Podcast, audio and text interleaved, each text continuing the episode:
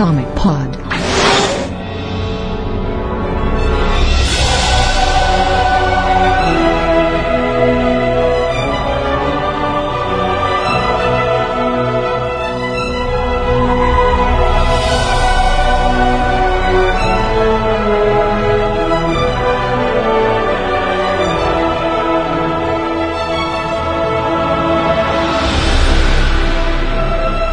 Comiqueiros? Conhecendo mais um Comic Pod e hoje comemorando 50 edições. Eu sou o Matheus Caixinha, hoje eu tô aqui com o Vlad, Yeah. o Felipe, Fala aí. o Yamado, Daí. o LP, A calça roxa no Harvey. o Dico E aí? e também estamos recebendo aqui dois super convidados. O Fred do Download Longos dias, belas noites a todos. e o Thiago Siqueira do Rapadura Cast. Vida longa e próspera. É, então, hoje nós vamos comentar a, primeira história que o New Gamer esperou pra Marvel, né, a minissérie 1602, que mostra uma realidade onde os heróis da Marvel apareceram lá no século 17, na Inquisição e na colonização das Américas e tal, então fica aí com a gente já.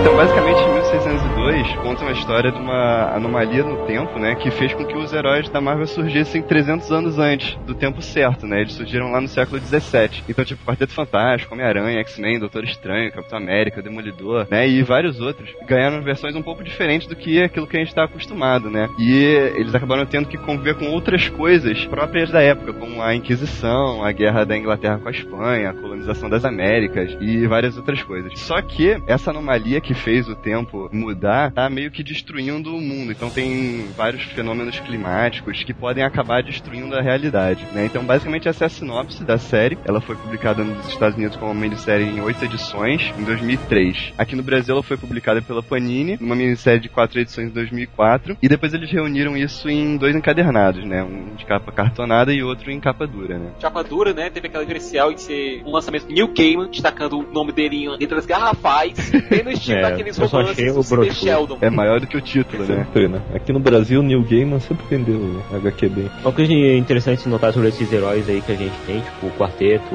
o Homem-Aranha, o- até mesmo os X-Men, é que todos eles é só o pessoal que apareceu nos anos 60, né? Que, que o Gaiman só pode ver que não tem Wolverine, esse pessoal. Ah, é verdade, né? A, a equipe dos X-Men lá é a equipe clássica, né, cara? É original. Fera, o só os personagens aparecidos. Tem um outro Tá bom. detalhe, né, também. Você só vai notar que essa re- realidade alternativa é uma anomalia do tempo, só vai ficar claro no meio da história pro final. Porque no começo a gente pensa que realmente é um dos diversos outros universos que estão contidos no universo da Marvel. Que pra vocês terem ideia, o universo Marvel tradicional é considerado o universo 616, 616, ou seja, ave universo. Exatamente, vai ser a mesma coisa. No começo todo mundo acha que é só mais um What If, né, da Marvel, mas aí tu vai avançando, como o Yamada falou, a partir do meio tu já vê que é uma anomalia e tudo mais. Então vamos começar falando um pouco sobre os autores. Primeiro o roteiro, que é do Neil Gaiman, como a gente já falou. Fazer uma rápida biografia do Neil Gaiman, bem sucinta mesmo. E tipo, ele era amigo do Alan Moore, né? Ele também é inglês. E ele começou nos quadrinhos com Marvel Man, logo depois que o, Alan Moore saiu, né? Ele assumiu os roteiros do Marvel Man. Mas o primeiro trabalho dele pra DC, né? Pra uma editora grande, foi o Orquídea Negra em 88. E depois ele escreveu uma série que foi talvez a série de maior sucesso dele, que foi o Sandman, em 89, né? Além de quadrinhos, ele também é autor de vários livros, como Coraline até, que foi lançado no cinema ano passado, né? Uma belíssima animação. O livro parece que tem uma boa diferença em relação à animação, o roteiro. Parece que ele bem mais sombrio, pior que o filme. A animação já é sombria. Normalmente o livro ele tende a ser mais pesado em tudo, né, cara? Assim, que o filme mesmo, né? Não, não, não só de quadrinhos pra filme, mas acho que qualquer coisa, né, cara? Pô, Mas o próprio Porque- gostou muito da adaptação. O próprio Gaiman gostou muito do que foi feito. Ele acompanhou passo a passo de como a animação se desenrolou. Teve a benção dele. E realmente é uma das melhores animações do ano passado. Não falando assim que toda a adaptação é ruim, claro que não, mas só, só comentando porque é o caso de, de Dexter, por exemplo, que tem a série e tem o livro. O livro é muito mais sombrio, sabe? Não necessariamente ele é melhor do que a série de TV, mas ele é muito sombrio, sabe? É muito mais Com do que a série. falar que tava adaptando no laboratório de Dexter. né? Não, cara, mas É. qualquer adaptação tende a, obra original ser, ser mais completa e, dependendo do caso, mais pesada. Sim, é verdade. Mas é um livro, né, cara? Às vezes, três horas não dá pra cobrir tudo que tem no livro. Não, com foi certeza, né, cara? Às vezes É, até bom. porque quando você passa pra televisão, pro cinema, você quer atingir um público maior, né? Então você tem que suavizar algumas coisas. É, qual é a classificação do filme? Agora, a minha aqui no Brasil foi livre. Aliás, foi censura 10 anos. Censura 10 anos, parece se eu não Não pode ser muito obscuro. Censura 10 anos, mas eu lembro muito bem que tinha muitas crianças que falavam que o filme era assustador. E era. Se você for por esse lado, a viagem de Hiro pode ser assustador pra caramba. É verdade. É, mas enfim, né? Depois disso, ele fez um trabalho pra Marvel que foi o próprio 1602, foi o primeiro trabalho dele pra Marvel, né? Depois ele fez mais algumas coisas, mas esse trabalho específico ele fez porque ele precisava de dinheiro pra continuar a ação dele que ele tava movendo contra o Todd McFarlane por causa dos direitos do Marvel Man. Mas, segundo o pós-fácil aqui do encadernado, ele disse que o editor-chefe da Marvel ficava perseguindo ele em todo lugar por escrever alguma coisa. É aquela coisa, né? Junto o útil ao agradável. Tá precisando de dinheiro, o cara tá querendo, então O pronto. processo, na verdade, começou no início dos anos 90, com a, depois que o Neil Gaiman fez alguns personagens pro universo do Spawn, né, que era do, do Todd McFarlane, e depois começou uma briga que o Todd queria usar esses personagens como autoria própria e, e o Neil Gaiman não tava recebendo os direitos corretamente. Isso foi uma coisa que aconteceu ano passado, não foi? Não, não, não, não, não, isso é bem antigo. Ou- Ou já é uma briga mais antiga já dele? Não, a, a briga tem quase 20 anos já. Ah, tá. E, e aí, em 97, eles entraram num acordo que o, o Todd poderia ficar com os personagens. Um detalhe interessante é que nesses anos antes, eh, ele tinha comprado os direitos da Eclipse, que era uma editora que faliu lá, lá no- na Inglaterra, né? Ele comprou por 40 mil libras eh, todos os direitos da Eclipse, no, no qual estava o Marvel Man, né? Miracle Man, seja como for. E o Gaiman, ele queria os direitos do, do Miracle Man pra ele, começou uma nova briga, né? Que se estendeu aí por anos. Um querendo defender a marca pra ele, né? Porque supostamente a marca não pertencia a ninguém. E aí, início do- dos anos 2000, a Marvel resolveu entrar na briga, né? Assim, tô dando uma, uma super resumida, né? Pra não, não ter muitos pormenores jurídicos. Mas a Marvel entrou na briga e descobriu-se que, na verdade, o Todd McFarlane não tinha o direito do personagem. Ele tinha o direito só do logotipo do Marvel Man, né? O Mzinho do peito dele. E que o personagem, na verdade, pertencia ainda ao Mickey Anglo, que era o criador dele, um velhinho de, que tá com hoje mais de 90 anos, né? E a Marvel foi negociar direto com ele e encerrou essa briga. né? Agora, um detalhe interessante é que 1602 ela foi escrita para gerar fundos comerciais que foram pagos eh, royalties das vendas pro Gaiman, né? Coisa inédita nos quadrinhos, né? Geralmente não se paga royalty por obra, mas foi pago a ele para ele manter uma firma que ele abriu, é uma firma de advocacia aberta exclusivamente para defender os direitos do personagem até ele conseguir comprar. Isso é que é briga, viu? É uma briga, briga de gente grande, meu. Foi criado unicamente pra ferrar o, o Todd McFarlane, né? Exatamente. É, o nome da conseguiu, empresa que Ferrar, fazendo. né, né? É, conseguiu, conseguiu. Depois o McFarlane criou o Man of Miracles, né? Só de sacanagem. Agora, eu não sei vocês, mas eu sempre vejo o Neil Gaiman mais como um cara da DC do que de qualquer outra editora. Porque os grandes trabalhos dele foram feitos pra DC. Então, eu não consigo desvencilhar dessa ideia na minha cabeça, sabe? Que Neil Gaiman é igual DC Comics. Ele tem a cara desse comics. O Thor de 1602 tem a cara do Superman. Ele tem a cara naquela barba toda. Cara, porra. Cara, ele é, ele é muito Superman, cara. Ele carrega as paradas nas costas, sabe? Ele se acha, né? Falou, ah, eu sou É. forte. É, Ah, mas ele, ele tá certo, não? É o Thor. É, não, quando, não, ele ele é o fala, Thor, né, cara? quando ele fala eu sou o Thor, o deus do trovão, ele não tá mentindo. Não, ele, ele tá exatamente. É que ele tá carregando. Sério, né? Ele carrega um barco nas costas como o Superman carregaria um avião, mano. Ah, é verdade. Ah, é verdade, é verdade. Aquela cena, tipo, tem, tem essa semelhança mesmo, né? Então, aí depois a gente tem o desenhista que é o Andy Kubert, né? Filho do Joey Kubert. O Joey Kubert que tem aquela Joey Kubert School of Cartoon and Graphic Arts, né? Aquela escola super famosa para desenhistas lá nos Estados Unidos. O nome da escola parece o nome da escola do Xavier. What? Não, realmente, se tu olhar Graphic rápido, parece que tá escrito o nome da, da escola do Xavier. Vocês são malucos, cara. Eu não É, pois é. Eu ia falar disso. É, só porque tem school, né, pô? É um nome longo de uma escola, só isso. Ah, tá bom. Ó, mas é só aí, ver, ó, ó, né? ó, se liga, ó, se liga só, como eu e a Mari não é maluco. A escola do Xavier é Charles Xavier School for não sei que students. For the Gifted the Answer. Aí, Joe Kirby School of Cartoon Graphic Arts. Ah, para sim, cara.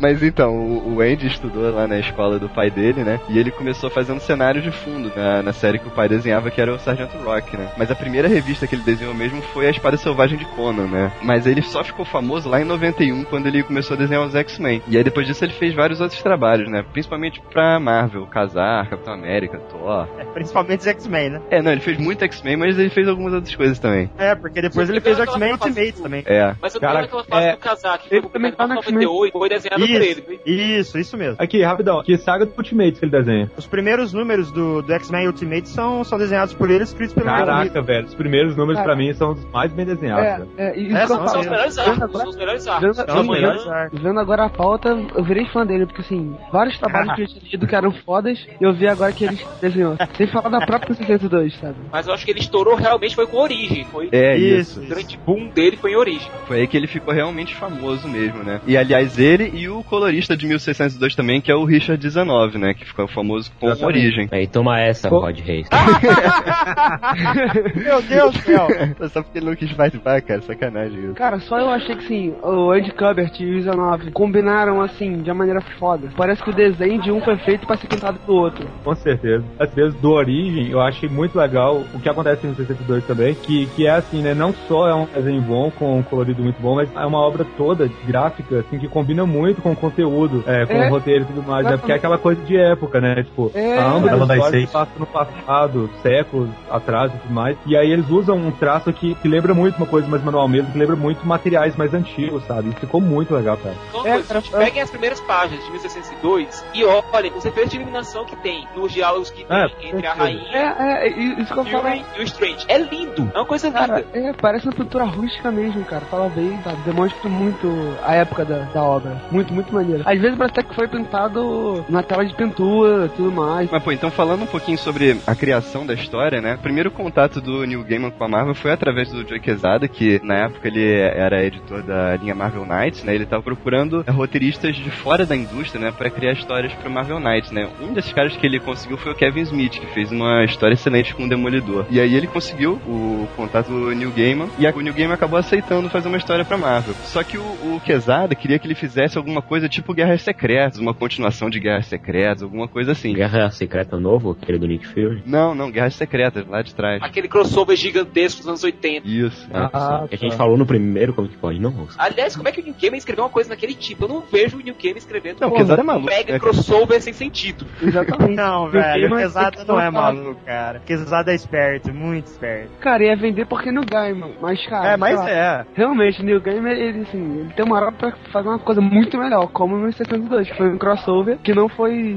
Não, não foi um crossover. aleatório. Ah, não deixa de ser, cara, crossover entre os personagens da Marvel. Não deixa de ser. Mas enfim, isso, esse contato do Quesada com o Gaiman foi antes dos atentados de 11 de setembro. Aí depois dos atentados, o Neil Gaiman tava viajando lá, ele foi pra Veneza, na Itália, e lá ele começou a ver aqueles lugares antigos, da época da Idade Média e tudo. E aí ele decidiu que era aquilo que ele queria fazer, sabe? Ele não queria fazer histórias com arranha-céus, com bombas, com aviões, essas coisas, porque ele ficou meio que traumatizado com o 11 de setembro e ele queria fazer uma coisa totalmente diferente. Então ele voltou, falou isso pro Quesada, e aí o Quesada aprovou, né? Isso, ele mesmo fala lá no. Não lembro onde eu li isso, mas ele fala que quando ele era pequeno, ele, ele conheceu a Marvel lá através de um selo bizarro que tinha lá na, na Inglaterra. E, aí, tipo, ele conheceu tudo do começo, sabe? O Thor, todos os personagens do começo, assim, o Capitão América. E ele queria fazer justamente isso com 1602, sabe? Mostrar pro pessoal um novo começo dos personagens Marvel. E, e por isso também que ele pegou só os personagens mais antigos, né? Que foram criados até Uhum. 69. Ele queria simular a criação dos personagens Marvel, mas em outra época, né? Isso, que o pessoal se sentisse como se vendo aquele universo pela primeira vez, sabe? E realmente funciona uma boa apresentação aos personagens Marvel, pelo menos aos estereótipos deles. Não, é, tem nada muito fora da realidade de Marvel, a não ser a Viúva Negra, que realmente É, aí saiu completamente. É, fora que assim, como os personagens não tão óbvios, você realmente redescobre eles, sabe? São momentos que você não, não reconhece de cara aquele personagem, mas aí com, com diálogo, com o nome, tu já vê lá que aquele personagem que tu conhece e tal. Ah, mas eu acho que a viúva não mudou tanto assim, que ela continua uma vagabunda evil russa. Eu concordo, cara, também não achei não. Foi- verdade. sempre foi putão nela. Que eu me toquei de quem que era. O índio logo na primeira hora que ele fala o nome dele. Ah, o nome fala tudo, né, cara? É porque o Yamara sabe todo o sotaque, todo o sotaque. É, por- é por causa do sotaque, Roja, tipo Roger. Roger. É, mas tipo, eu só fui descobrir lá nas últimas edições que eu fui descobrir que ele era o Capitão América. A hora que ele falou, né? Ô, eu sou o Capitão América. Eu descobri, eu descobri na hora que ele falou, cara. Nunca tinha pensado. Assim, eu tinha reconhecido praticamente todo mundo e, e olhava pra ele, cara, quem é esse índio louro aí? Não, dá pra descobrir logo nas primeiras edições quando você vê ele arremessando uma mesa, como se fosse um escudo. Ah, é verdade. É, É, pode- verdade. Ele pega uma mesa redonda. Quando ele aparecia, velho, eu nem parava pra pensar quem ele era, sabe? Eu ficava tentando ver quem era a mina lá, tá ligado? Ficava, porra, que diabo é essa mina? É, a Pô, menina não é ninguém, né, cara? É, ela não é ninguém.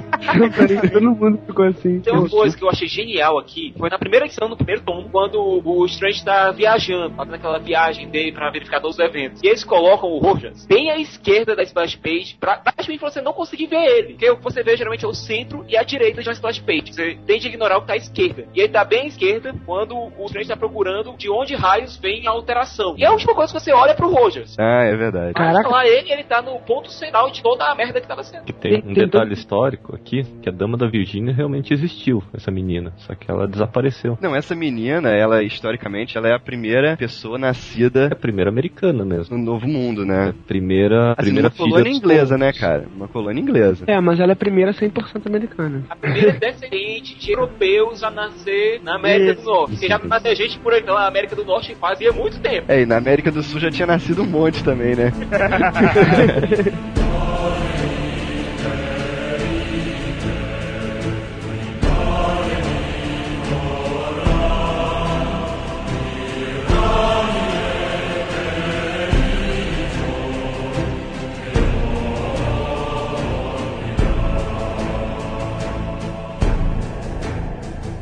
Aproveita que a gente começou a falar da história, como contextualizar um pouquinho o século XVII, né, o momento em que se passa a história, porque, pô, isso é, é super importante para você entender por que, que a história está se desenvolvendo desse jeito, né, porque a história é intimamente ligada com os fatos históricos, né, o que realmente aconteceu, isso que é muito legal. Então, tipo, tem muita coisa do feudalismo ainda, né, o feudalismo é aquele sistema baseado na relação entre os servos e os senhores, né, então o rei dava terra pra uma pessoa, essa pessoa virava senhor feudal, e aí tinha os servos ali que moravam no, no feudo dele e eles não, não recebiam salário, né? Eles trabalhavam para ele, o senhor, em troca de moradia e comida, né? É um período, na verdade, de transição. O feudalismo ainda existe, mas ele já tá No se finalzinho. desgastando e tá completamente acabado, mas ele ainda existe. Você tá em 1602, o século de- início do século 17, você tá na época da expansão marítima. Tanto que eles citam portugueses, espanhóis, franceses, ingleses, que são os países que começaram a fazer a expansão marítima na época. Que eram as grandes potências da época. Os Exato. grandes países dominavam o planeta naquela época. Mas o feudalismo só termina com o desenvolvimento das cidades do comércio, cara. Porque Bem nessa isso, os época, burgos. os burgos, exatamente, nessa época você não tinha as cidades totalmente desenvolvidas ainda, era uma época de transição. Mas É, Quando a monarquia estava começando a se restabelecer de novo depois de períodos de grande impotência, no qual o poder estava muito fragmentado entre diversos feudais. É, e a você igreja, né, cara? A igreja comandava tudo nessa época. Você tem o final da era de Elizabeth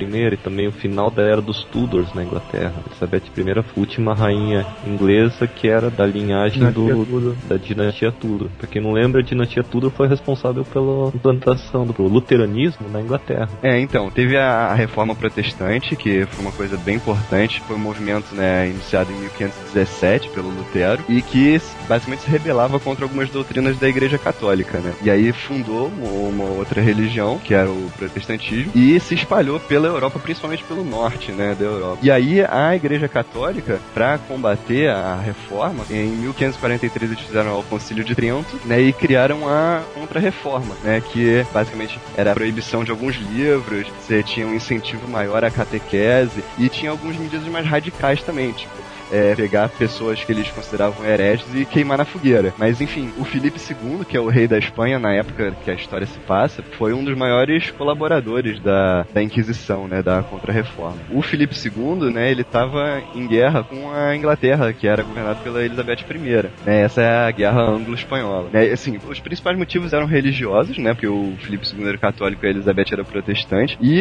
econômicos também, porque tipo a Espanha ela saiu na frente na colonização das Américas, né, e a Inglaterra ficou com uma parte pequena. Então a Inglaterra queria lucrar com essas colônias, seja pegando colônias da Espanha ou ganhando com o comércio, né? E inclusive a Inglaterra financiava muitos corsários para atacar os navios ingleses, né? O mais famoso é o Sir Francis Drake, que é até citado aí na história. É, esse é, é aquele corsário que aparece no filme da Elizabeth. Aham. Que tinha uma lenda que dizia que ele na verdade era filho bastardo dela, mas nunca foi comprovado. Elizabeth subiu ao trono com 25, 26 anos. Ela subiu nova até ao trono. 25 anos, né? Ela era filha bastarda do, do Henrique VIII. Já era coroa com 26, né? Nossa. Se quiser saber quem que é Henrique VIII e Ana Bolena, tem que assistir o seriado The Tudors. Ah, eu sabia. Eu sabia. Ele tava só nesse papo rado de Tudors aí, eu tenho certeza que ele viu o seriado, cara. Ou então assistir a outra que é a Natalie Portman e Scarlett Johansson, que é bem mais agradável de se ver. Também. Assim, ó, a parada mais importante da Elizabeth I é que ela era a rainha virgem, cara.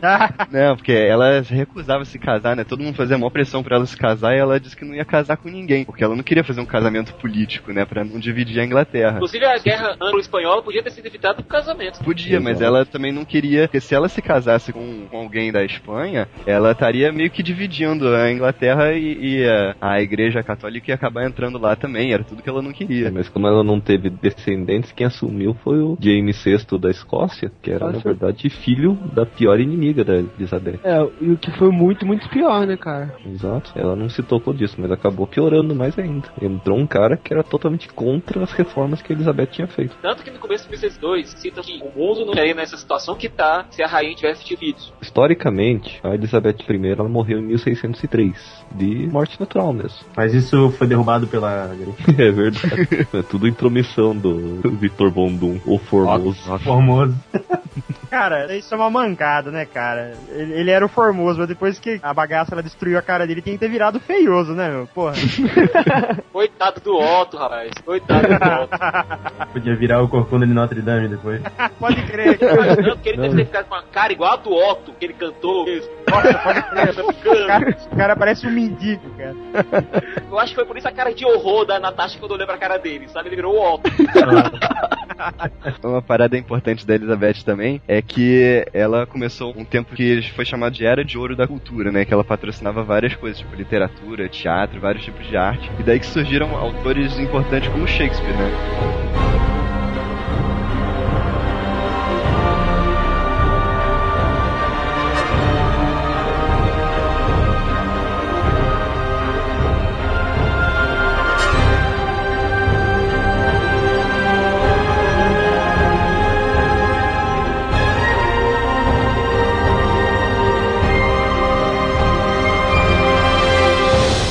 Então, personagens da história, acho que o personagem principal, né, o que conduz a história toda, é o Dr. Stephen Strange, que é o Doutor Estranho, né, do universo Marvel normal. Cara, não dá pra confiar em ninguém com sobrenome desse, né, cara? Não dá. Stephen Strange. Não, não dá pra confiar nele de qualquer jeito, né? Porque quanto mais você conhece o cara, mais você vê que ele é estranho, né? Tipo, o cara.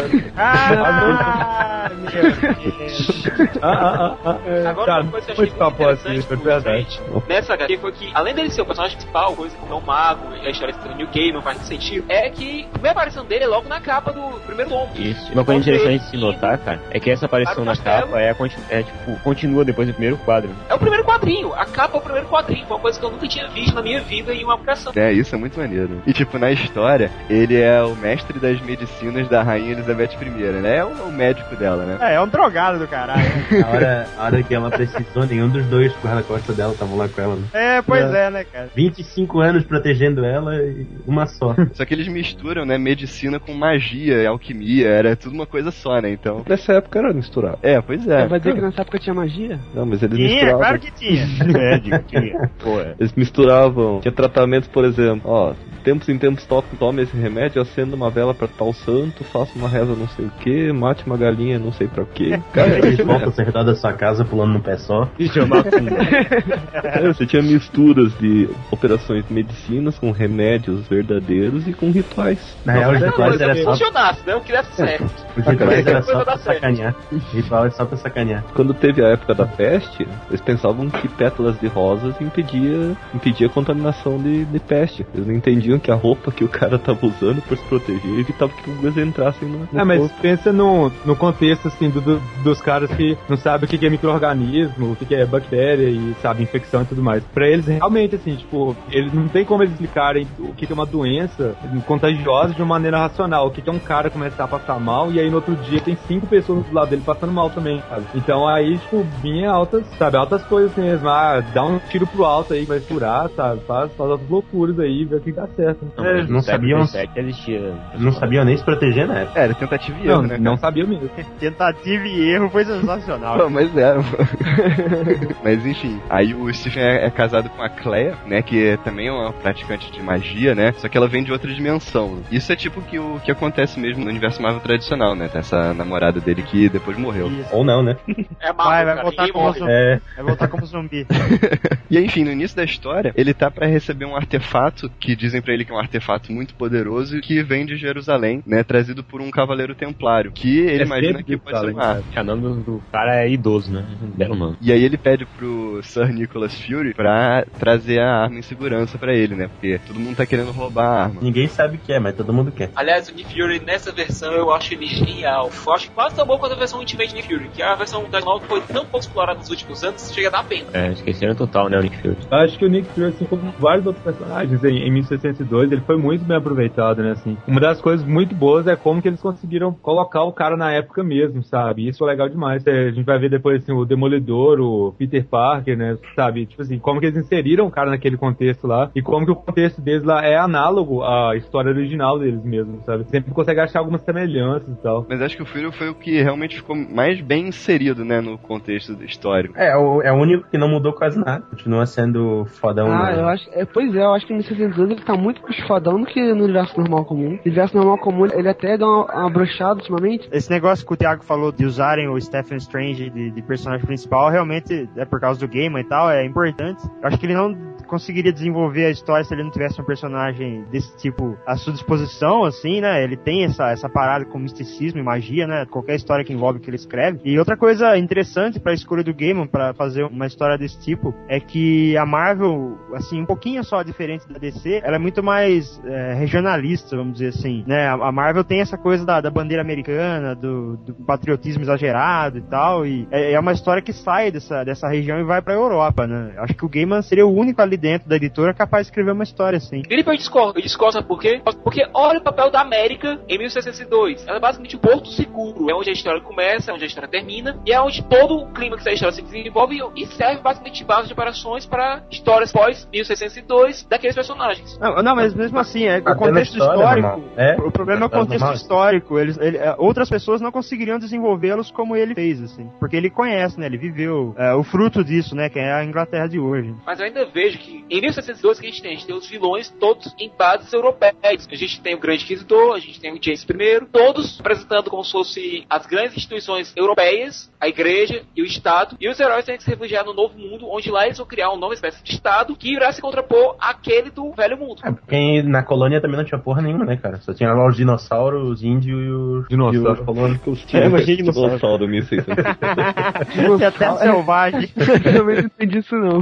É que a Terra Selvagem tá surgindo na América em vez de no. Isso, por causa da distorção temporal, velho. As Uhum. É. pô. Inclusive tem um- uma parada muito engraçada que eles colocaram no final do encadernado, que é tipo o New Gamer conversando com o Andy Kubert, tá ligado? Ele vai contando toda a história lá. Ele, ah, qual é desses dinossauros? Aí ele fala, ah, você vai ver. Não, tá bom. Não, se tem você tá isso também, falando. não, não só encadernado, mas também tem no, na, no começo da terceira edição nacional. Sabia que o personagem não gosta disso? Distrai um pouco da história. É meio que tira o leitor daquele universo. É, eu Lembra acho que é só um. Acho que poderia ter colocado no final, cara. Não no começo. Acho que no começo realmente meu ia ter caso ali no final. final nem tanto. Não, mas é que a Marvel, ela tem al- algumas revistas, tem essa, esse histórico de colocar na primeira página um resumo da, do que estava acontecendo, e muitas vezes eles usam até os próprios roteiristas mesmo. Quem faz isso muito é, são as histórias do Deadpool, né? Mas Eu- alguém eu leva a sério o Deadpool? É, história isso que eu ia falar.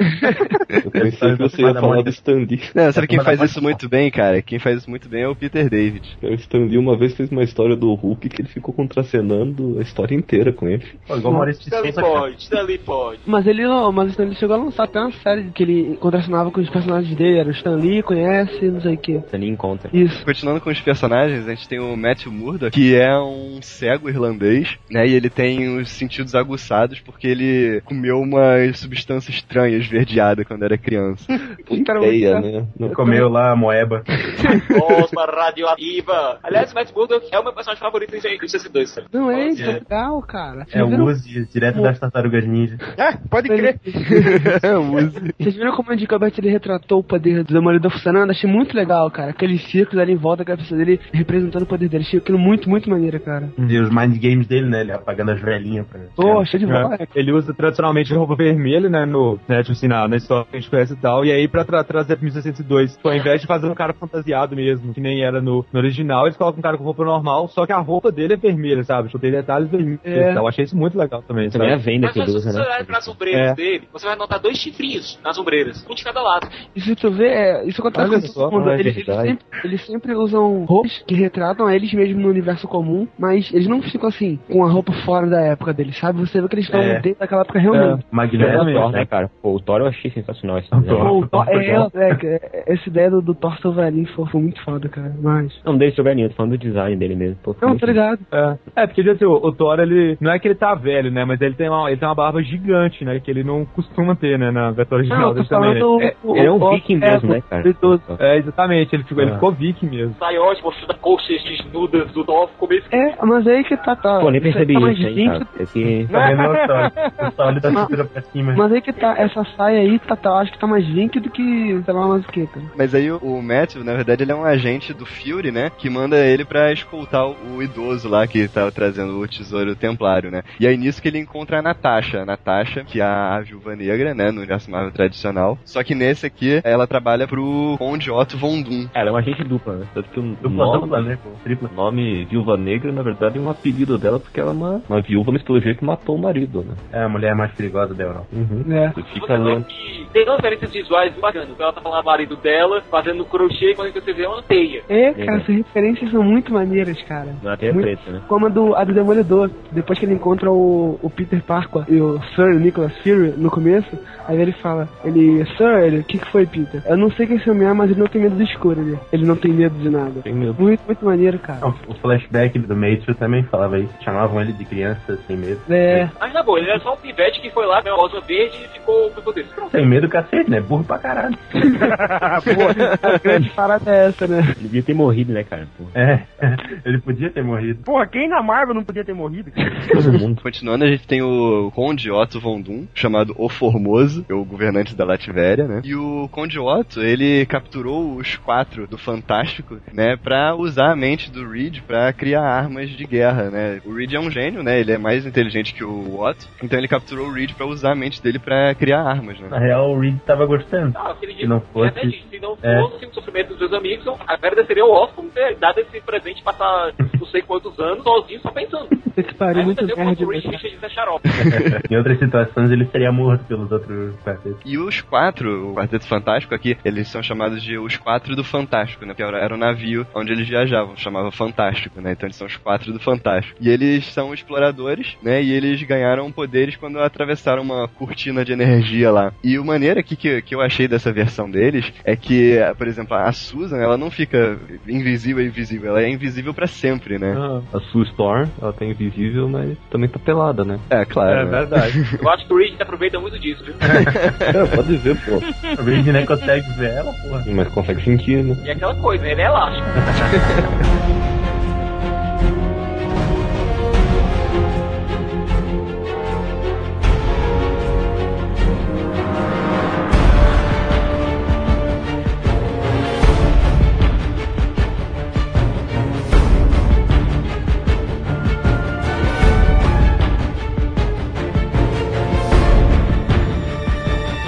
Mas aí a gente também tem a Virginia Dare, que é uma personagem bem importante também. E como a gente tinha falado, né, ela não foi baseada em nenhuma personagem do universo Marvel, foi baseada na, numa personagem histórica. E ela vai pra Inglaterra, né, junto com o Rojas, que é um índio da América, né? Um- É um índio americano louro de olhos azuis, né?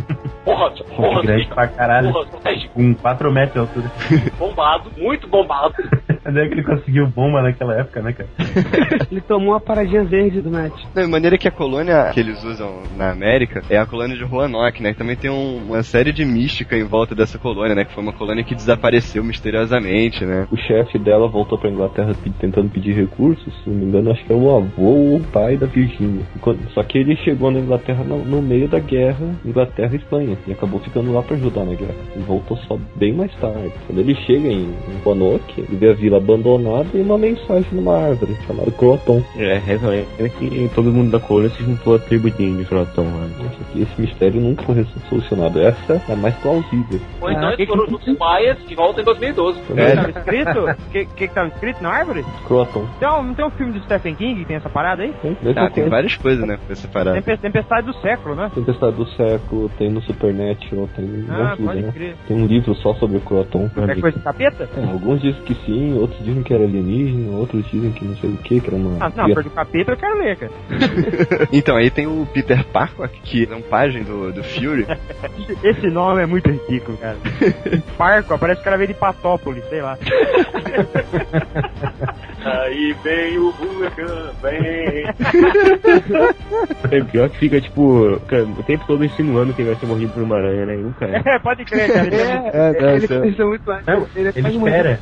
Ele, ele olha pra, ara- pra aranha, bota a mão na frente da aranha e vem alguém e mata a aranha. É, aí depois, ah, ele tá acho na casa do Stephen Strange, ele é quase mordido também, aí vem Strange mata. Várias vezes ele é quase mordido. Mas a história, a história do Peter na, no 1602 é que os pais dele morreram e os tios entregaram ele pra ser o pajem do Nick Fury, O né? Nick Fury abusa muito dele. Que isso, cara? Porra, certeza. Maldosa. O, o Nick Fury não vai buscar de graça, não. Na 1602 ele fala que os pais dele tinham algum, alguma relação com o Nick Fury. Tinham, eles eram, eles trabalhavam com ele também. Tinha. confusão toda no universo tradicional, os pais dele É. também eram, É, Da Shield. Ele tinha inteligência. parada mesmo. inclusive trabalharam com o Wolverine. Que isso? Nossa. É uma parada que precisa ser registrada ne- nesse Comic Pod, cara. Que bom que essa história não tem o Wolverine, cara.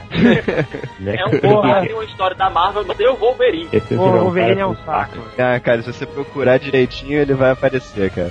Tem uma pergunta, já que nós estamos falando de personagem, ah, o rei lá da, da Escócia que virou rei da Inglaterra, quem era ele? É o Rei James. Ele era o rei da Escócia Não. de verdade. Ele era o filho da Blood Mary. De quem, Ah, achei né? que ele fosse, sei lá, o Tony Stark, alguma coisa assim. Não. Ah, mas tem o Bruce Banner, o David Banner, aliás. Ah, é. David Banner, que é do seriado. É o do seriado. É uma pena que não aparece ninguém tocando no pianinho aquela musiquinha triste do David Banner do Certeza que era a música da taberna, né, cara?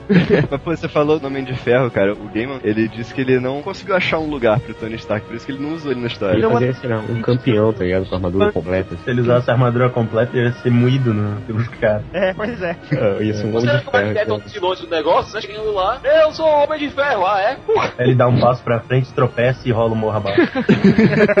Faz um barranco. Bom, aí por falar nisso, a gente tem o Carlos Javier. Javier. Carlos Javier. Javier. É, Javier. Olha aí, Carlos Xavier me lembra muito Chico Xavier, cara. Carlos Javier, me lembra muito até hoje a eu cara dele, né? porque o nome do cara ia ser Francisco Javier. Aí o pessoal ia ter muita coisa pra falar, viu? É. Mas então, ele tem uma escola que ele diz que é uma escola para os filhos da sociedade, que na, na verdade é um refúgio para os sangue bruxos, que é como eles chamam os mutantes na, em 1602. Ele parece coisa de Harry Potter. Não, é, agora É, me diz, tu passa é. num lugar e tu vê assim escrito, escola para os filhos da sociedade. O que que tu vai pensar, cara? É uma escola para os filhos da sociedade. Ah, eu achei caído. Não, achei meio é, caído exatamente. Carlos Xavier, sei lá. Não, eu falo assim, eu achei o nome, assim, sei lá, muito sem noção, que não quer dizer nada. Porque, Você assim, ele colocasse o não, quê? Escola não para veio para meia- sangue bruxos. Exatamente, desenho do pica-pau, né? Mutantes à vista, não? Não, porque no meio meio ele fala, escola para jovens superdotados. Já dá pra tu entender, mas cara, da sociedade, cara, Pô, cara, mas naquela época jovem superdotada quem tem uma pica gigante. É, tipo assim, filho da sociedade é um eufemismo que eles usavam na época, sabe? Eu entendo isso como se, assim, o que ele tava tentando fazer de fachada fosse uma escola pra, pra crianças órfãs e pra filhos bastardos, sabe? E aí eles falam Sim. filho da sociedade, que é o termo mais leve, tá ligado? agora sentido, E cara. tipo assim, você não vai falar superdotado porque realmente, tipo, não tinha esse, sabe, tanto assim, esse conceito de, ah, esse cara é super inteligente, vai Não, se dar não, bem na vida, nem tem Na verdade, olha, olha aqui o nome completo da instituição. Colégio Seleto, mestre Carolos Javier, Secreto? para os filhos da sociedade. Seleta, né? Colégio É Seleto. seleto? Ah, tá. É Seleto. O colégio Ah, tá. secreto, ele na, na, na placa na frente. É né? Seleto. É, a placa é colégio secreto aqui, é tipo, uau. Secretaria- Olha, esse colégio aqui é secreto, viu? Não entra. Mas essa ideia dele relacionar os mutantes com bruxos é muito maneiro, né? Porque, pô, é, é o que qualquer um pensaria, né? Da, daquela época. É, pô, tem que- poderes diferentes, Não, ele é um bruxo, né? Vai queimar na fogueira. E se você olhar é. pro outro lado também, a iniciativa do, dos sentinelas é uma caça às bruxas que aconteceu, sabe, no, no arco normal de X-Men, assim, que é, é isso mesmo, sabe? Tipo, matar os caras que são mutantes e têm poderes e que tá além da compreensão deles, sabe? Aí, então, assim, tem, tem, tem uma relação muito grande, sabe, entre a Inquisição mesmo de, de procurar bruxas e o programa Sentinela que existe no X-Men normal de, de procurar os mutantes. É, é uma, é uma relação que, sabe, sempre foi muito forte, assim, e eu acho que isso foi legal, porque mesmo sem colocar robôs, sem colocar essas coisas high-tech, eles conseguiram fazer uma, uma coisa meio de sentinela mesmo, sabe, no 1062, colocando, né, tipo, os caras evil lá dentro da igreja, tipo, caçando sangue bruxos e tal, sabe, falando que eles são hereges pra queimar eles e tudo mais. É só assistir aquele nome da Rosa. Lá Ah, é um cara, exemplo- esse filme é ótimo, cara. Muito bom, muito bom. É um exemplo do que acontecia na época. Os caras tiram a roupa da guria e ficam procurando uma verruga pra ver se não é a teta do diabo. Caraca. Quando era outra teta. Não, É. qualquer protuberância no corpo da mulher seria a terceira teta que serviria somente ao diabo. Então, lá na escola do Javier, você tem os cinco X-Men originais, né? Que é o, o Scott, o Summerese, o Robert Trefuzes, o Hal... Pera, pera, pera, pera aí. Como é que era o nome do Ciclope mesmo? Scott Summerese. É filho do Mussum, né? E uma parada muito bizarra que é, tipo, a Jean, ela se finge de homem, né? Tipo, é o John Grey. John Gray. Mas, pô, todo mundo percebe que ela é uma mulher, menos o anjo, né? A primeira Que é vez que eu vi, eu fiquei, what the fuck, sabe? Não, é, eu pensei uma coisa, caraca, por que botaram ela como homem se, pô, ela é claramente uma mulher, parece um viadinho, sabe? Eu, eu, eu acreditei que era uma Mas mulher o até o. na verdade, é outro. Ah! É, rapaz. Eu fiquei igual o anjo, cara. Na real, no final, achei que o anjo era viado. Também Na é, verdade, ele se declara, cara. Ele se declara. É, eu me pô. apaixonei por ele. pô, ele fica decepcionado que, que ele é uma mulher, né? Pena que ela morreu, né? Senão ele ia chegar, mulher, sua rachada, maldita, essa vagabunda. Chamasse o Rick Martin pra fazer o, o anjo, né? É, mas uma coisa, essa versão de X-Men 1602, só eu achei, assim, a melhor versão 1602 Ai, da meu série Deus do toda. céu. Ah, não, tipo, tem, tem uns personagens que eu achei que ficaram melhor caracterizados. Pô, cara, eu achei assim, É. a mais inteira, assim, em quesito Cara, completo. os protagonistas, Claro, Fury e Strange, melhores. Aliás, não sei se vocês notaram, mas dá pra perceber em 1602 um embriãozinho do Illuminati. Dá, dá sim, é o Xavier com o Nick Fury e o Stephen Strange, né? Ah, é Ah, verdade. verdade, verdade. É o Illuminati ali. É, tem razão. Mas o, Nem o existia Strange- ainda, né? Isso que é interessante. O Strange acaba de morrer. Ele morreu antes de se encontrar com o Xavier ainda, né? É, só que tava lá a cabeça, a cabeça falava. Você vê que o Bendis não tem nenhuma ideia original, né, cara? Não, não. A cabeça da, dentro da cachaça lá. Isso, O isso. cara lá bebeu e o cara ficou doido. É. Porque antes ele não era, O né? cara, ele tava, ele tava lá de madrugada, né, no bar. Aí, opa, deixa eu achar isso aqui. Aí vem aquele barrilzinho, né? Opa, abre. Aí pega uma caneca, tira lá, dá um gole, aí, opa, Caiu o nariz junto lá. Aí tem uma cabeça. Caiu o nariz do copo do cara. Pode crer, ele pega um copo e dá um dedo ali. Então, só pra fechar aqui os personagens, né, a gente tem o Grande Inquisidor, que se chama Henrique, mas na verdade ele é o Magneto, né? E tipo, ele trabalha pra igreja, só que ninguém sabe que ele é um sangue bruxo também, né? 20 anos do cara na frente lá da Inquisição e ninguém descobre que ele, a Wanda e o Petro são sangue bruxo também. Mas Ainda mais que o Pedro- O grande inquisidor era realmente matar a galera que era sangue bruxa assim na lá. Tipo o próprio Anjo. E tinha duas asas gigantescas. E o Pedro Aqueles ficou- não dava pra esconder. O Petro fazia, fazia Espanha e Inglaterra em dois dias. Não, mas É, ele, só queria ele, matar os não humanoides, entendeu? Tipo, os que pareciam humanos, tudo bem. É que, é que o Pedro não usava uma roupa vermelha com asinha amarela na orelha. O Pedro andava em cima da água. Tem lá um quadrinho mostrando ele voltando É. da Ah, então é por isso que não mataram da ele. Escócia pra Espanha, andando na água. Acharam que ele era Jesus, não mataram ele. Nossa, cala a boca, cara. Não, mas é o mesmo Não, mas- conceito do, do Flash, né, cara? Ele corre tão rápido que ele não afunda. É, Esse lance do, do Magneto de poupar as peças dos mutantes é realmente questão estratégica dele, sabe? Pô, vale a pena eu não matar esse cara aqui, esse cara continuar me ajudando do que qualquer outra coisa. Tanto é que ele poupa a vida do Bruxo, por exemplo, né? Que é aquele sapo completamente freak lá, que até né, depois vai, vai tentar trair ele e tudo mais. E assim, ele poupa porque, tipo, ele é útil pra ele, sabe? Tem uma utilidade. Ele vai e esconde o cara, tipo, ninguém vê ele, ninguém sabe que ele existe e tudo mais, né? Sim, mesmo porque o, o Petrus e a Wanda são filhos deles, né? Não, são os filhos filhos dele. dele. E eles não sabem, né? Tipo, o Magneto pede pro Xavier não contar e tudo mais, né? Aliás, tem uma pequena menção à pedofilia católica aí dentro da história do Magneto, viu? Quando o padre chega lá de Roma e diz você devia ter sido bonito pra uma criança judia. Quando fala que ele tinha sido, o Magneto tinha sido adotado um padre, aí ele chega lá, ó, você devia ter sido bonitinho pra uma criança judia, hein? Caraca. Cara. Aí você que- fica se perguntando, quanto foi que o Eric, o Magneto, arrumou tempo entre servir lá na paróquia pra conseguir fazer dois filhos?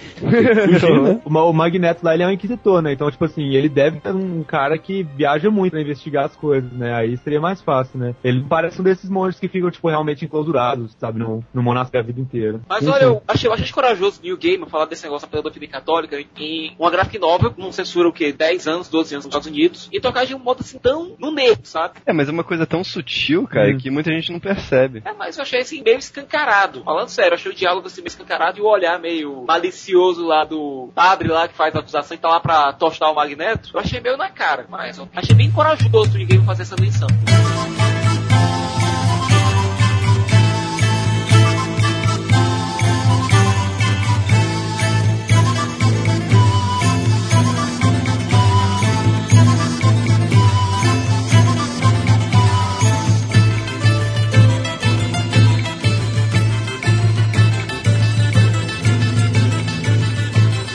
Então, eu tomo um, eu tomo de apresentação, né? Depois aí tem aquele negócio que o Siqueira falou lá no início, que a história meio que começa na capa. Né? Sir Nicholas Fury tá lá começando com a Rainha Elizabeth I, do primeiro tomo, sobre os fenômenos naturais que estão acontecendo por toda a Inglaterra, né? Aliás, Cachico, tem uma coisa que eu achei bem engraçada desses fenômenos naturais. Céu vermelho e relâmpago. Lembra alguma coisa pra alguém? É crise, é crise. É crise! Só faltou a torre do monitor. O Dr. Stephen Strange chega lá né, nesse castelo, ele pede pro Nicholas Fury que ele traga aquele tesouro templário que tava em Jerusalém, né? E o Fury contrata o médium pra fazer isso. O Stephen Strange ele volta pra casa dele e ele usa o espelho mágico dele pra ver as coisas que estão se aproximando, né? E aí que a gente tem um primeiro contato com a Virginia Derry e o Roy Jazz. Horror Chuck, horror Chuck. Roger. Ele vê ele chegando, ele vê também o sofrimento dos quatro do Fantástico lá preso na. Ele não sabe que é o sofrimento dele. Não, mas ele vê. Eu Falei que ele Então, sabe. é, ele tenta ver, só que ele não consegue. Era como se alguma coisa estivesse não bloqueando ele. ele não sabe esse caso. Ele É. vê um local construído pra prender os quatro elementos. E daí ele pensa que isso que ele viu é o Quarteto Fantástico, né? Que teoricamente tá morto, mas depois disso ele Não, começa a aceitar que não, o né? Quarteto Fantástico lá na frente quando o Vigia mostra pra ele tudo. Ele só Ele se toca É tipo assim, né? Nesse, nesse momento, não sei se eu tô confundindo também, mas eu acho que nesse momento, tipo, ele, ele levanta a suspeita, sabe? Ele faz a pergunta pra namorada dele lá, será que isso é uma referência aos fatos fantásticos lá e tal? A imagem muda e ele não consegue perceber, ele não consegue focar nela. Então ele consegue. Ah, tá. Ele vê o anjo também preso naquela torre. né? Aliás, muito foda o monólogo do anjo nesse quando ele tá aprisionado. Eu acho Esse impacto que a imagem dá quando tu, tu vê assim que é o, o anjo preso assim e tal. Em 40 anos de que esse personagem existe, essa é a primeira vez que eu vejo ele servindo pra alguma coisa. É o Aquaman da Marvel. É, é o mas é Aquaman da Marvel. O, anjo ele realmente só voa, ele não faz nada mais disso, né? Transporte, cara. Transporte é importante. Não, uma coisa Ele tem uma empresa de carga. Ele é o único funcionário da empresa dele, né? o anjo. Esse é desenho ele é dele preso na- nas correntes não lembrou muito o Massacre de Mutantes, não? Lembra, cara? É igual. Acho que referência, boa É. referência. É uma boa referência, que nem a referência lá do quarteto dos Quatro Fantásticos. Eu acho um pouco meio frustrante do, do anjo, que ele tem até no, no século XVIII, no século XVII, sabe? A história lá passando em 1602, tipo, né, mó baixa tecnologia, então você pensa, pô, legal, né? O cara sabe voar, é mó diferencial e tal. Mas não, tipo, o soldado standard lá do Vitor, tudo voa, sabe? Tipo assim, ah, é uma Cara, teu barco voa, cara.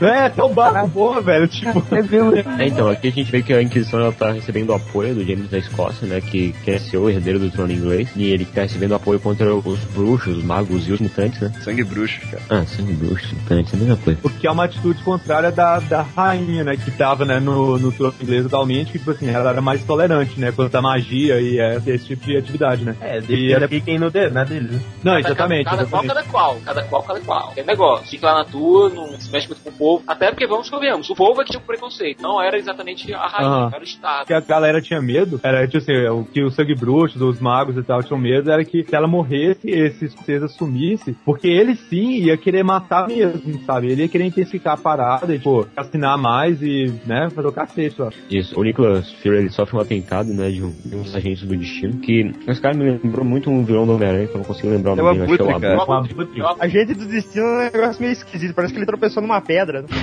É, tipo assim, A a gente- gente do destino. É, mas o Fury sobrevive graças à cota de malha dele, né? Que defende a facada. Não, mas a cota de malha dele é sinistra, né, cara? A, a faca entorta. Ah, não, é o, é o Kevlar do Batman, né?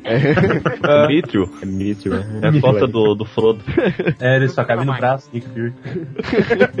O anjo tá pra ser executado, né? Quando ele é salvo lá pelo Homem de Gelo. o Homem de Gelo Ciclope. e o Ciclope, né? Aliás, essa cena é, é fantástica. Você olha pro quadro e tem o olho do galhado do anjo olhando pra tocha. Ah, É, é, Eu acho cara. que de nove quadros, bem no estilo Watchmen, que eu acho muito foda. Ah, tipo, eu tô, tô nessa página agora, cara. Um anjo desesperado, e aí a chama refletindo no olho dele. Aí o Inquisitor abaixando a tocha, né? Tipo, indo lá devagarzinho pra, pra colocar fogo. Aí o, o Ciclope fala agora, e a tocha esfria. Congela, e tipo, o cara fala, tá, tá gelado demais pra segurar isso aqui. E aí mostra um close no, no rosto do Bob, sorrindo, sabe? E tipo assim, não mostra que, Trollface, né? é um Ele tá com Trollface. Trollface. é, Trollface.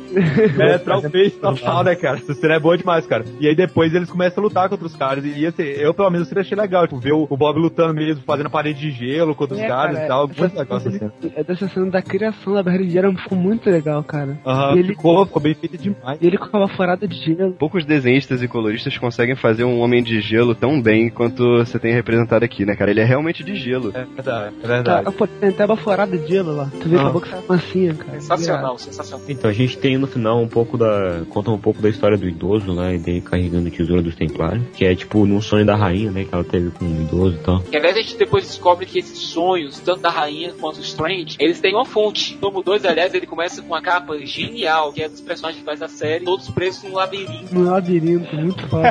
Eu ia falar que estavam presos no anel do Lanterna Verde.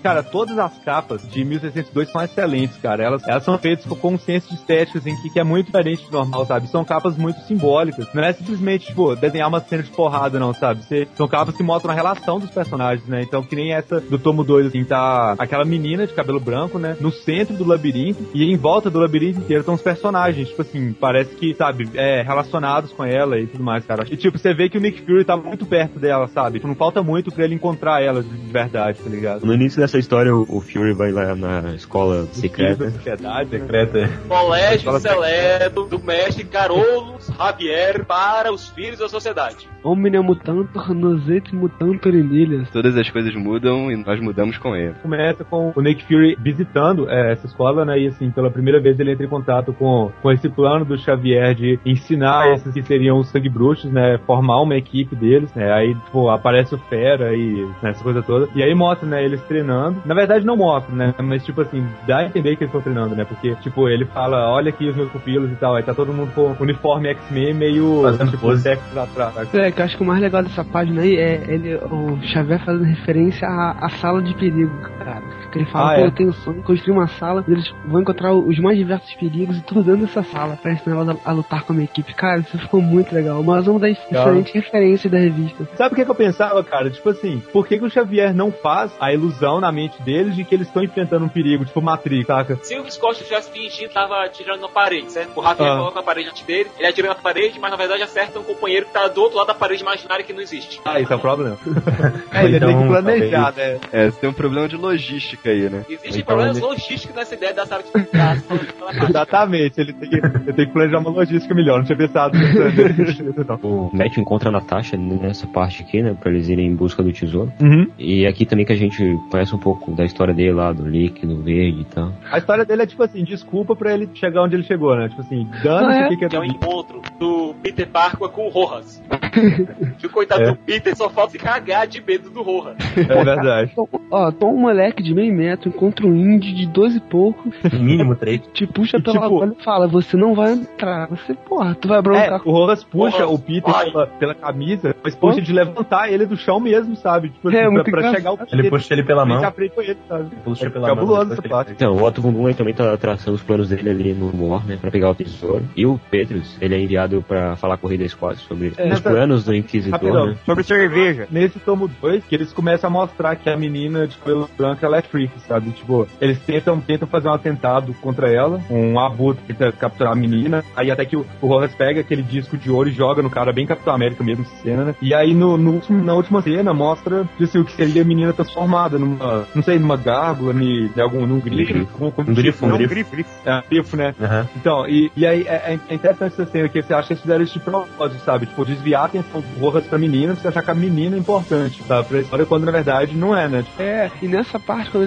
primeira vez, eu, eu pensei até que ela era a mística, cara. ó, bem pensado. Não tinha pensado nisso, não, mas faz sentido mesmo. Agora tem um detalhezinho na parte final desse tomo, que é o queixinho que o James solta no Pedro. Aquela cantada assim, você não quer ficar aqui, não? É, moleque, isso que eu ia falar, eu percebi. Depois que tu falou aquela parada da pedofilia e tal, eu reparei olhando. Esse James, ele dá mole pro Pietro, né? Dá, olha. Tá oferecendo o rabo não, mesmo. O É, não quer ficar e tomar um copo de vinho comigo, belo jovem. Ele dá uma piscadinha com o olho, né? Passa a língua no lábio assim. Barrão. Abre a camisa e deixa o vinho escorrer, saca, no peito. Aí o Pedro vira pra ele, não, não, obrigado, vou dar mais uma corrida. Só ter fumaça dele. É, ele nunca correu tão rápido na vida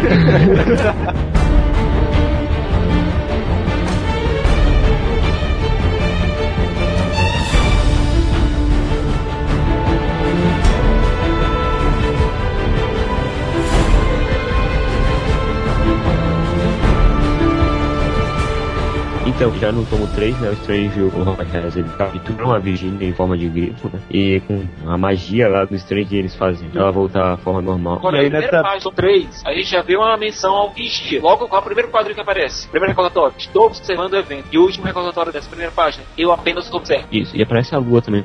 Mas é o próprio Vigia que ele tá falando, né? Só que a gente ainda não Verdade. sabe disso, né? ele não mostrou. É, é, só enquanto o vídeo é só no, na edição 6, 7, sei lá. Só no finalzinho. Agora, É. aqui você já fica antenado da presença dele, porque ele tá observando tudo de fora da Terra. O que, é que a gente tem no quadrinho no quadro maior, quadro de fundo? A gente tem a Ah, Lua Lua. e a Terra lá embaixo. Pois é, eu quando li a primeira vez eu não saquei que era vigia. Só agora que eu fui reler eu já manjei já que era vigia, sabe? Só agora que a gente falou, né? Depois que É ele viu o bebezão lá. Fica lendo Geoff Jones, fica burro.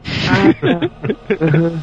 Vou, ler a Grant Morrison com a filosofia de bar dele, que o assobio salva o mundo. aham. Vai assobiar pra, pra ver tal 2012, malandrão. A- a- Tem essa sua ignorância. Aham. Então, o grande inquisidor ele também sofre um, um ataque, né? E é a primeira vez que é demonstrado que ele realmente tem os poderes magnéticos, né? Que ele desvia a faca. né? Foi legal essa parte porque assim, né, ele é o Magneto, né? Tipo assim, tipo, ele não encontrou o metal ainda, mas você já tem certeza que, que o cara é o Magneto e tal. Ele é mal pra cacete e o maluco tenta matar ele com uma faquinha, sabe? Então, tipo, você já vai esperando que o cara vai se ferrar, sabe? Aí, Antes de virar a página e mostrar o cara morrendo, eu já sabia que esse cara vai morrer muito. É, tipo, o cara queria matar ele porque já estavam desconfiando que ele tava escondendo os mutantes, alguns mutantes, né? É. Exatamente. Aí tem o close da cara do Magneto ali, que ele tá igualzinho o Christopher Lee. Caraca, Claro, mano. Que, aliás, é engraçado, porque o Magneto no cinema é definido pelo Ian McKellen, que é o Gandalf. Ah, é. You shall not pass. Aí depois você É, tem um pequeno não. do anjo com É, isso que eu John falar. Drake. É, Hoje fazendo trollface de novo. Ele põe tamo num brinco. Corte os putos, prestem quase a dar um murro do anjo. É por isso que ele não deu soco. Não, e é muito engraçado que, pô, no final da história, ele explode com o anjo, né, pô? Ele fala, pô, para de fingir, cara. Aí é que ele percebe que ele não sabia que o John Gray, na verdade, era Jean, né? Aí ele fica muito sem graça, cara. É muito engraçado.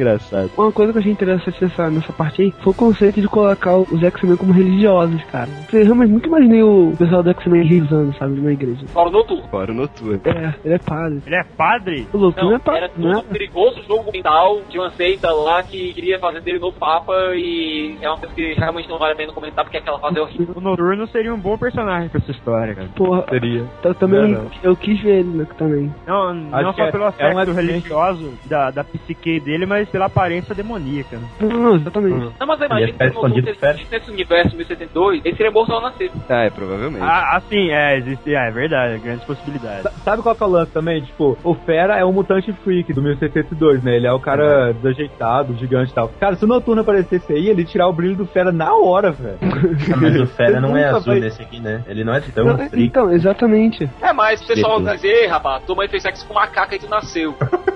É, pode crer.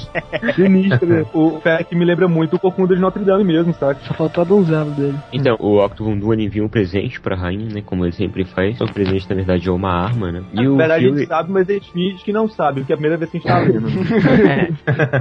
tipo, se você sabe que é o Doutor Destino, você já sabe o que vai acontecer, né? Não, um pouco antes disso, vale ressaltar a Natasha, né, putona, dando uma, uma surra no pessoal do Bart, que veio de graça pra ela. Muito boa, né, velho? Essas cenas da, da Natasha com, com o Matt Murdock que são, são muito legais, cara. O, relacionamento deles era muito interessante. porque Ela é aquela mulher perigosa e, né, misteriosa e tal. E ele é um cara, tipo, que, que você vê, assim, que ele tem uma experiência de vida inacreditável, sabe? Então, ver, ver o, a relação deles enrolando assim, é muito legal, sabe? E até hoje eu não consegui acreditar como que ela conseguiu golpear ele naquela cena, sabe? Mais pra frente. Tava cantando, tava distraído, tava cantando. Aham. É, foi aí que ela percebeu que ele fica animado quando canta.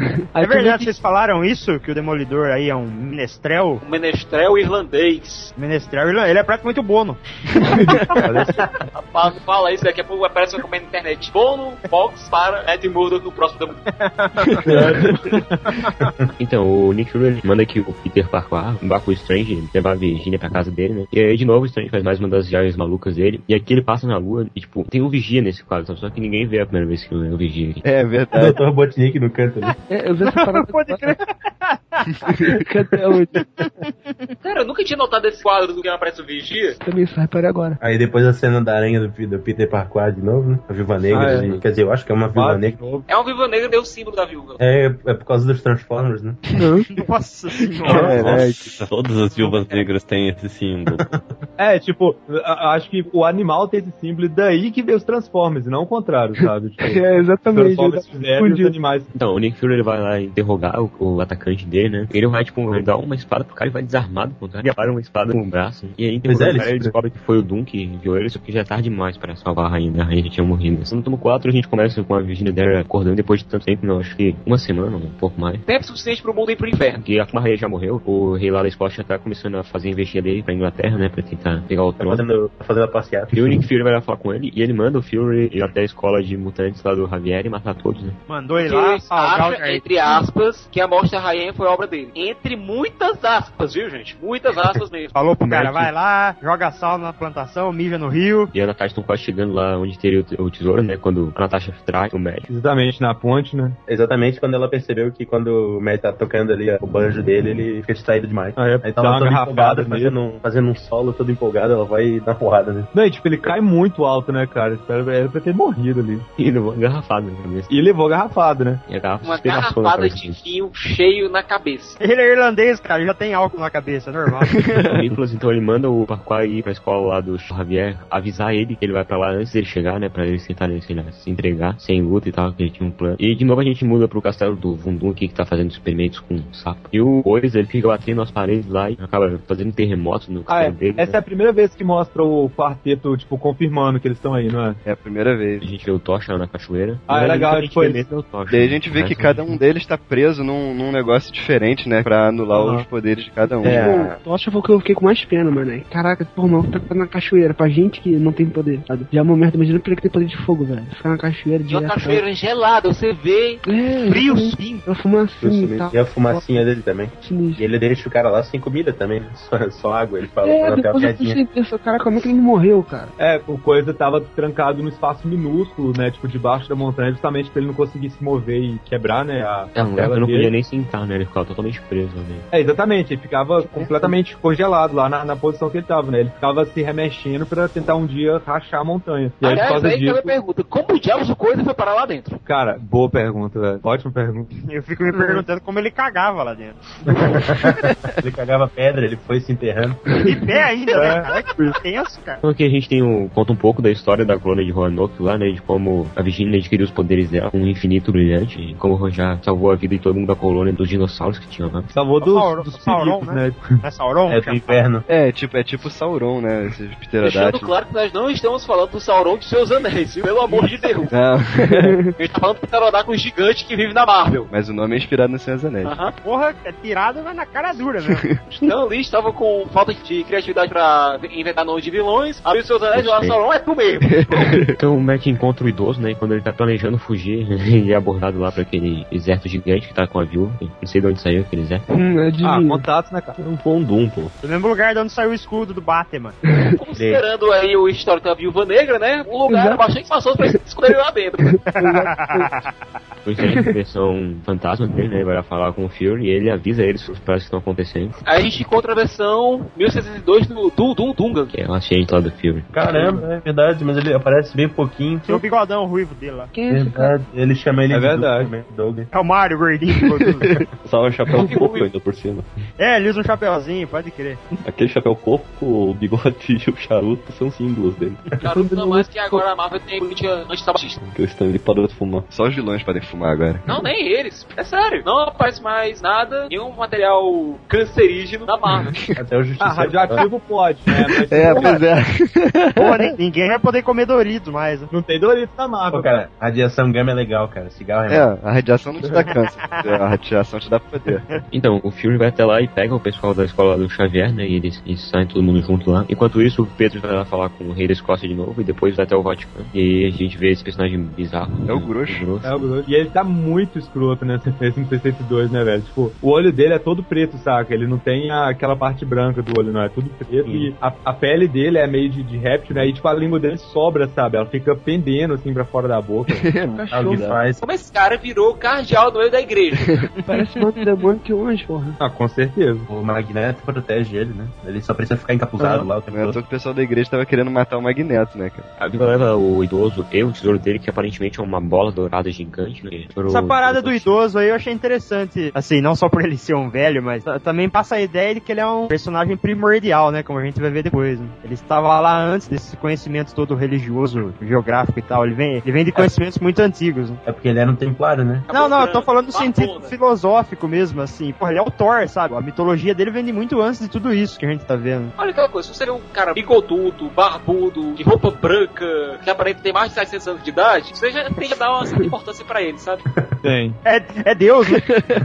Então aqui a gente vê um pouco da história dos Quatro do Fantástico, né? Mais especificado aqui que a gente não tinha visto totalmente ainda, só nas canções do médico. Inclusive, Ninguém nunca deixava ele terminar as canções, esse que era fogo. inclusive essa batalha que tem aqui contra um dragão é uma referência clara à primeira edição do Quarteto A Fantástico. primeira São- edição, é muito maneiro isso. Essa mesma coisa. É, só o monstro que não é esse, mas é tudo igualzinho. É legal essas referências ao universo Marvel que são feitas. Não então, Essa revista é cheia delas. Mas uma das coisas que eu achei mais interessantes é a, a forma como foram retratados os X-Men, que me lembraram muito, não só pelo desenho, que era o mesmo, mas me lembraram muito o Ultimate X-Men, né? Essa parada deles serem mais joviais e tal. Aliás, o Fera tá idêntico nas duas versões, viu? Tá, o tá idêntico do 62 é idêntico. É, é o mesmo desenhista. Outra referência também é pelo Ok. jeito táctil que o Quarteto Fantástico fez aqui, né? Tentar proteger o mundo. Eu achei que fosse pacto com o Demo.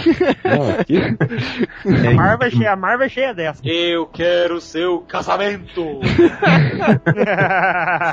Então o Fury, o Javier e toda a trupe deles, eles, tipo, eles meio que fingem que vão ser acorrentados num barco pra serem levados pra uma prisão em algum outro lugar que eu não lembro qual é. E, tipo, eles meio que fogem, né? O Ciclope arrebenta as correntes lá e eles fazem o navio voar e, e Essa vão parada embora. do navio tem a- é outra referência interessante também, pra quem se lembra. A primeira história do Quarteto Fantástico em que aparece o Doutor Destino, eles são mandados para o passado e são piratas. O navio que os rebeldes, entre aspas, o Javier, o Fury, É o Black Rock. Usam pra sair se chama Sombra da Black- que lembra muito Black o Passo Rock. Negro. Oh, pode crer, bem Não, é lembrado. verdade. No final da edição, o Doutor Strange ele desmaia, né? E aqui a gente vê que ele foi pra lua com o Vigia, o Vigia que chamou ele pra lá. É, levou a forma astral dele, né? Ele não foi fisicamente pra lua. Só que né, of the Moon, Pink Floyd, tocaram no lá. boa, boa. Aí o bebezão começa a falar com o. Que tesão. então o Vigia contou toda a história pra ele, né? Só que fala que ele não pode interferir, ele só pode observar. Ele tá Ah, é, né? Todo mundo acredita nisso. E ele diz também que ele não pode contar pra ninguém isso, né? Que ele falou com ele. Tipo, Tô te falando Não pra pode- ti, mas fala pra ninguém não, viu?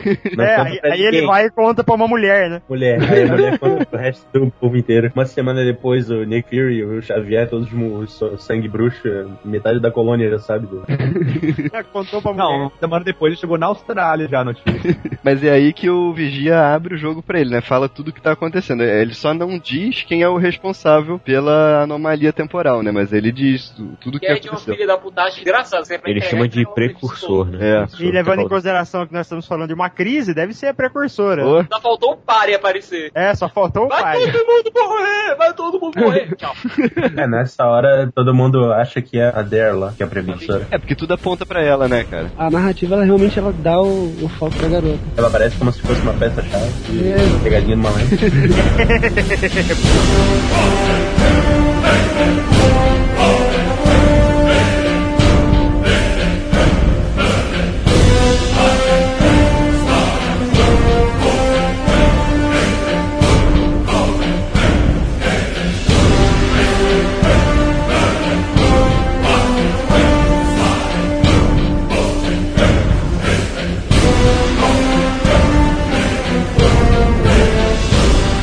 Deles vai até a Fortaleza né? Lá eles lutam contra um monte de luta. É, essa cena é que eu falei, tipo, revoltante, né? Você é o arcanjo, Agora, você é o anjo, né?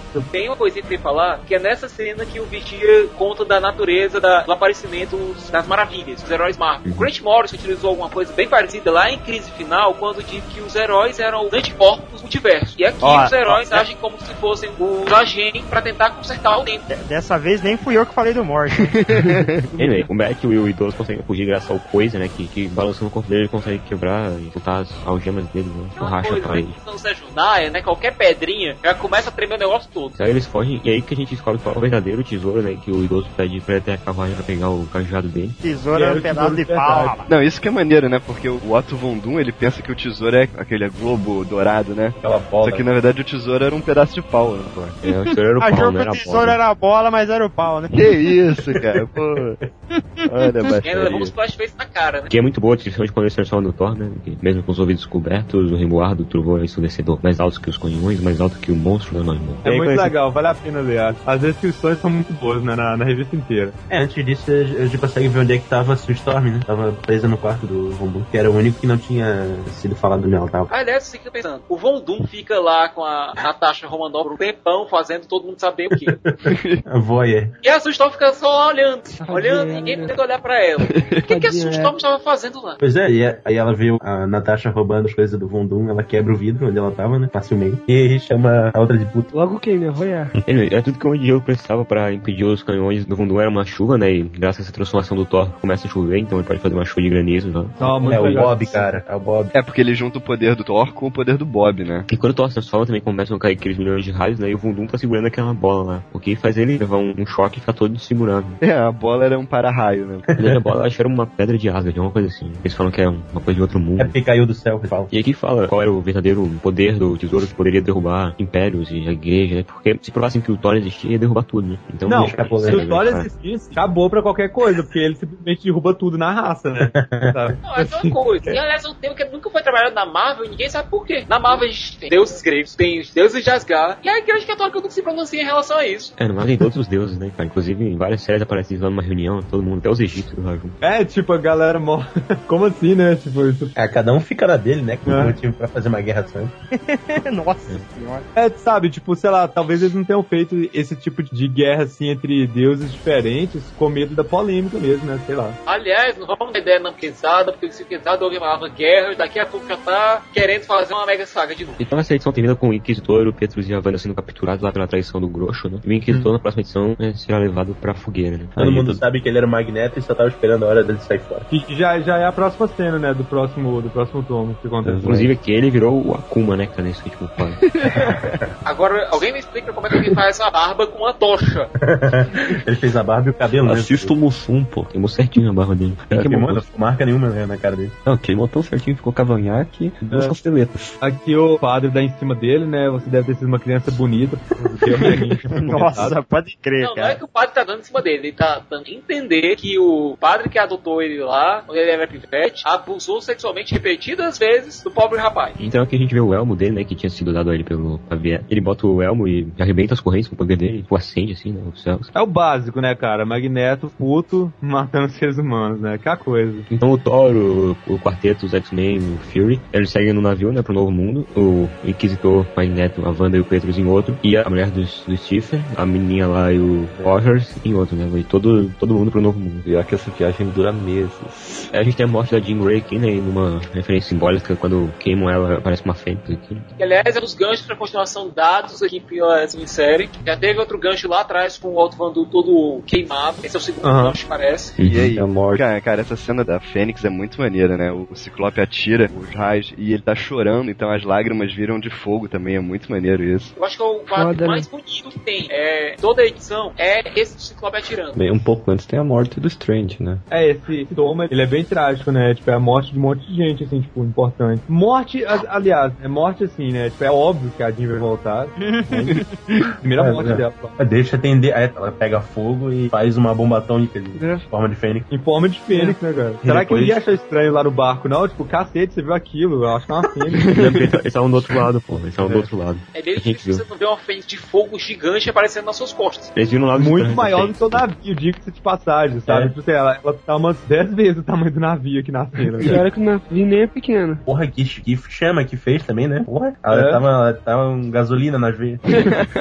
Então, aqui no final dessa edição a gente tem a Claire conversando com a menininha e o- Rojar, né, sobre o que o marido dela tinha falado e que finalmente é revelado que ele é o Steve Rogers, né, que, É. e ele que é o percussor, Aham. não a menininha. Você vê que ele tava de sacanagem o tempo inteiro, né, cara? Que ele tava falando tudo errado e de repente ele começa a falar certinho. Porra, É, bem, é, esqueci vocês- de aparecer, senhora Não. Strange. Creio Era que só não é mesmo. frescando mesmo, era só pegadinha do capitão.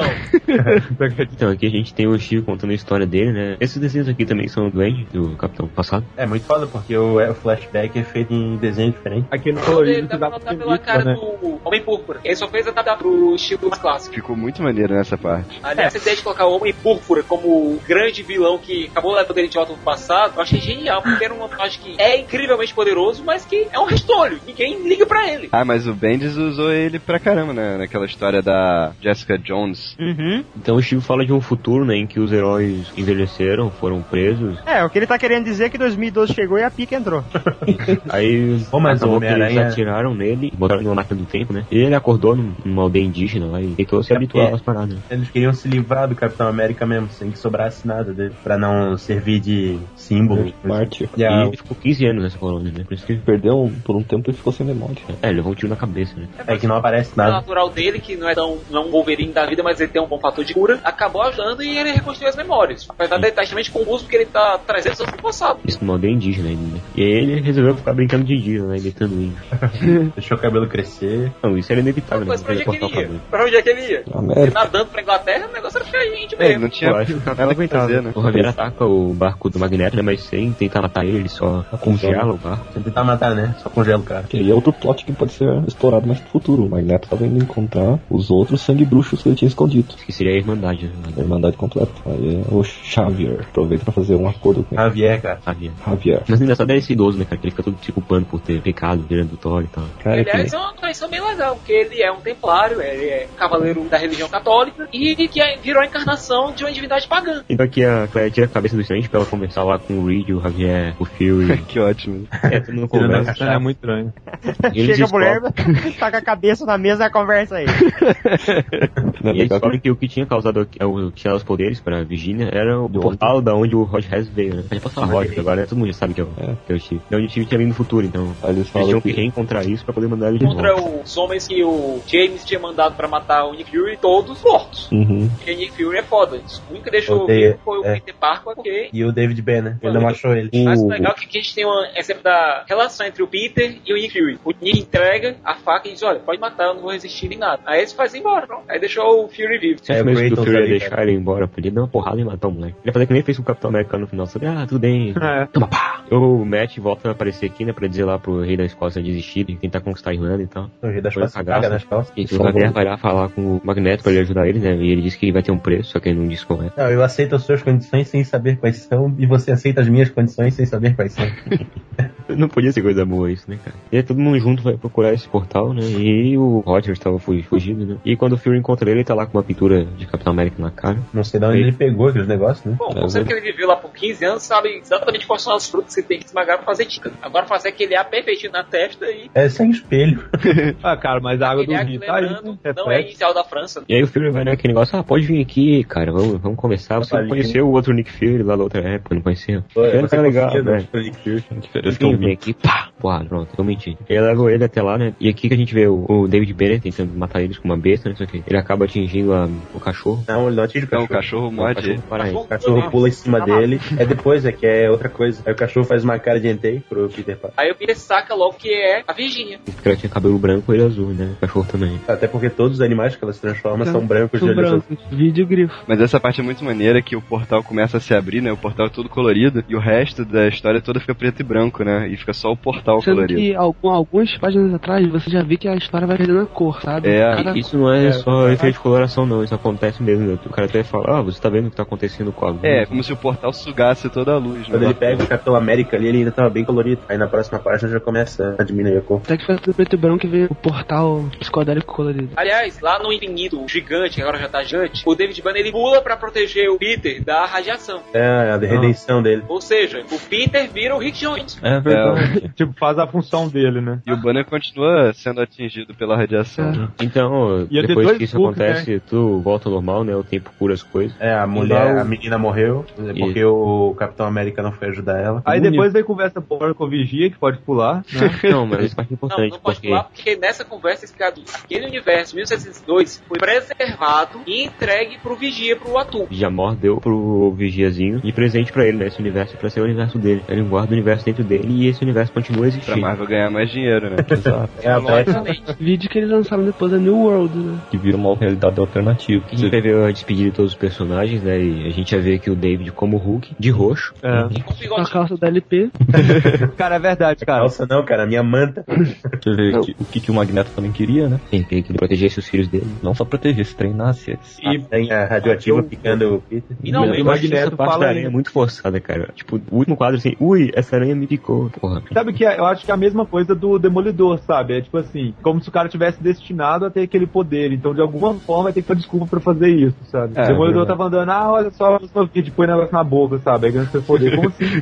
Também faz sentido. Uma parte que eu acho legal é quando a Cleia volta pra casa, né, pra dimensão dela. A dimensão dela é é um quadro do Salvador Dali, né? É tudo abstrato, é muito É, cara. É outra coisa. Essa cena da aranha, tipo, aonde que tá pre- pregada a teia dessa aranha? Porque os caras estão, tipo, numa planície, sabe? Mostra É igual- nos quadros, assim, é tem igual- nada. É igual, É igual a te- as teias dele. É, do Homem-Aranha que ele Não, a faz. gente tem que o imaginar que tem uma árvore perto lá e a aranha tava lá pregada. Não, mas você vê, quando o Peter ele tá abraçado com a Virgínia, tem uma árvore do lado Tem e a um- teia tá saindo É verdade, é verdade. Só que a perspectiva dessa árvore é que ela tá um pouco distante. É, é só a silhueta da árvore, Aham. né, cara? Não, Cara, é é, radioativa, ela saiu voando.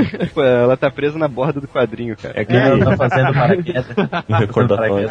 Essa Então- parada aí do negócio dos, dos universos, né? Que ele deixou que esse universo foi preservado e o outro foi corrigido. O Reed Richards no, no barco ele até fala, né? Que ele acredita que existe uma continuidade para as coisas, né? Que elas são corrigidas e o universo vai continuando. Na verdade, ele tava querendo dizer que, assim, de uma forma meio metafórica, né? Que o universo seria corrigido e tornaria no universo Marvel que a gente conhece hoje. Não, mas olha, pode prestar atenção. O próprio Reed, ele admite que a, estrutura onde eles estão inseridos é uma história. Até Ah, diz sim, bem, sim. olha, você, cientificamente você pode até ser curado, mas essa coisa nunca vai durar porque não interessa essa história. E é verdade.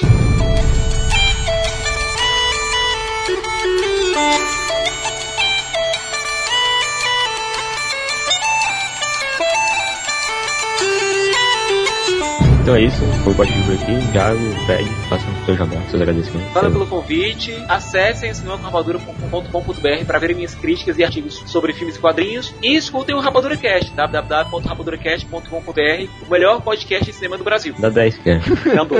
Valeu aí pelo convite também, gente. É, 1602 é muito, muito bom. É uma das assim, coisas de quadrinho que eu faço questão de divulgar, assim como eu falei de Darker Than Black, né, lá no download, né? Tipo, muita gente não conhece tanto assim, mas eu acho que vale muito a pena conferir. E visitem lá, né, podcast sobre games, né, se você se interessa por games, notícias, né, que estão acontecendo atualmente, né, podcast sobre matéria de jogos e, né, às vezes alguns mais contraídos e tudo mais, né, acesse aí, é nowloading.com.br. Então é isso, a gente fica por aqui até semana. Um abraço. Um abraço. Um abraço.